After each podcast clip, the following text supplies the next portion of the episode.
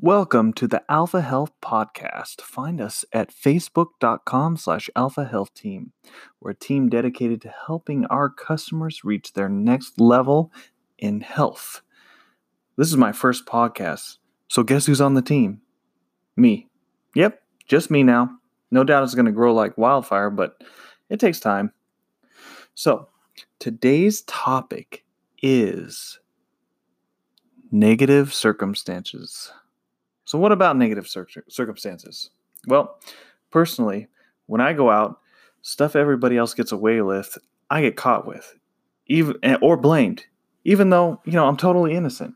So, when I first got married, my wife didn't believe me until she saw it happening. I mean, stuff just happens, and I'm at the point right now that I just don't care anymore. That's just the way it is, and I take it in stride. So, for example, today me and the kids went to the grocery store.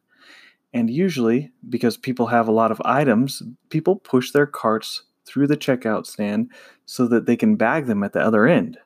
Well, I only had two other items, and the guy behind me started complaining to his wife that the cart wasn't being pushed through. Then I bought my two items, and his wife said, Well, he only has two uh, items. Well, you know, whatever. now, I understand that a lot of people say, well, if you focus on the negative, you will see more of the negative. Well, that is true. But it does seem that there are certain people that seem to attract it more. So, what can you do about this? I can tell you this though. What you what you can what not to do. It's not the attitude. Well, you know, that's just my lot in life. That's absolute bullshit. You need to cut that out because you're crippling yourself. It's a simple answer to what you do. You just take it in stride and move on. Who gives a shit about dumbass Joe Blow who can't take a second to figure out what's really going on? And let me tell you, there's a lot of dumbass blow Joes out there. Joe Blows. You encounter stuff like that, here's what you do move on. That's it. It ain't no thing. You only got one life. Don't waste it dealing dealing with thinking about or brooding over dumb shit.